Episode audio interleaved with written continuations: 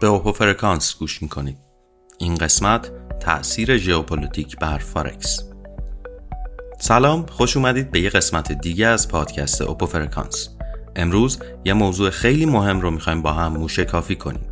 تأثیر بازی های پشت پرده سیاست و مسائل جغرافیایی روی معامله گری در فارکس من به عنوان کسی که سالهاست توی این بازار فعال هستم بارها از نزدیک دیدم که چطوری رویدادهای سیاسی می‌تونن ارزش ارزها رو توی یه چشم به هم زدن بالا و پایین کنن. راستش رو بخواید بازیگرای جهانی همیشه مشغول ساخت و پاخت با هم هستن. این یعنی اینکه جغرافیا و سیاست خیلی وقتها دست به دست هم میدن و اوضاع رو حسابی به هم می‌زنن. همین به هم ریختگی بازار فارکس رو بالا و پایین می‌کنه. کشوری که از نظر سیاسی ثبات داشته باشه مثل آهن با سرمایه گذارها رو جذب می‌کنه. نتیجهش چیه؟ تقویت پول ملی اون کشور.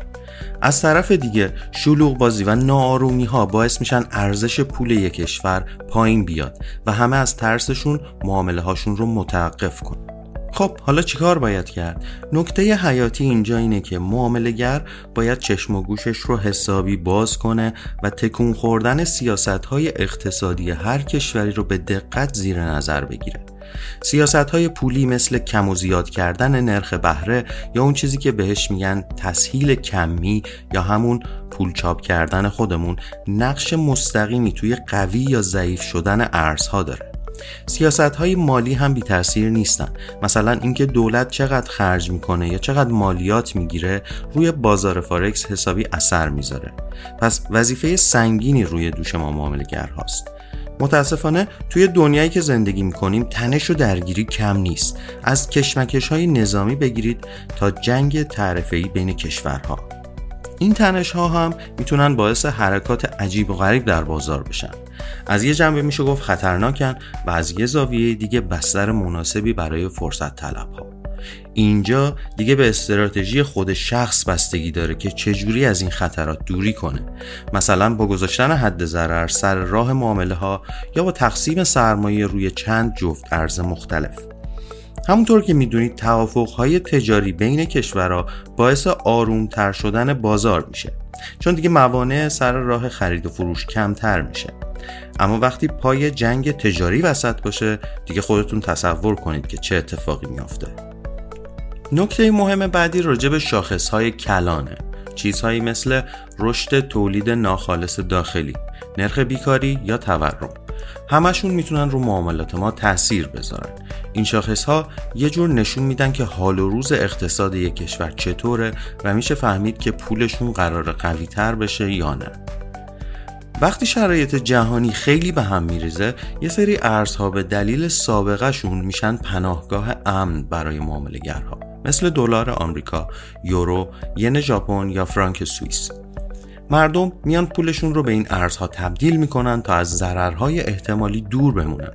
می‌رسیم به استراتژی. اینکه اوضاع ژئوپلیتیک چجوری اثرات خودش رو روی فارکس می‌ذاره یه عالم راهکار داره که از بررسی اوضاع سیاسی کشورها تا استفاده از حد سود و ضرر رو شامل میشه. اما از نظر من بهترین راه حل اینه که تحلیل های سیاسی رو وارد استراتژی های معامله خودمون بکنیم. مثلا موقعی که می‌بینیم اوضاع سیاسی یک کشوری نسبتا آرومه رو جفت ارزهای اون کشور سرمایه گذاری کنیم.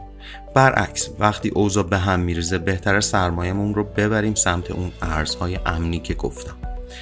خب دیگه کمتر باید این قسمت رو تموم کنیم. در مجموع اگر می‌خواید یه معاملگر فارکس موفق بشید باید خیلی زیرک باشید. همیشه گوش به زنگ اخبار باشید و راهکارهاتون رو بر اساس واقعیت های دنیا تغییر بدید.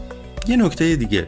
داشتن یه کارگزار خوب در بین بحرانهای کشورها و بحرانهای اقتصادی همیشه می‌تونه شانس موفقیتتون رو بالا ببره.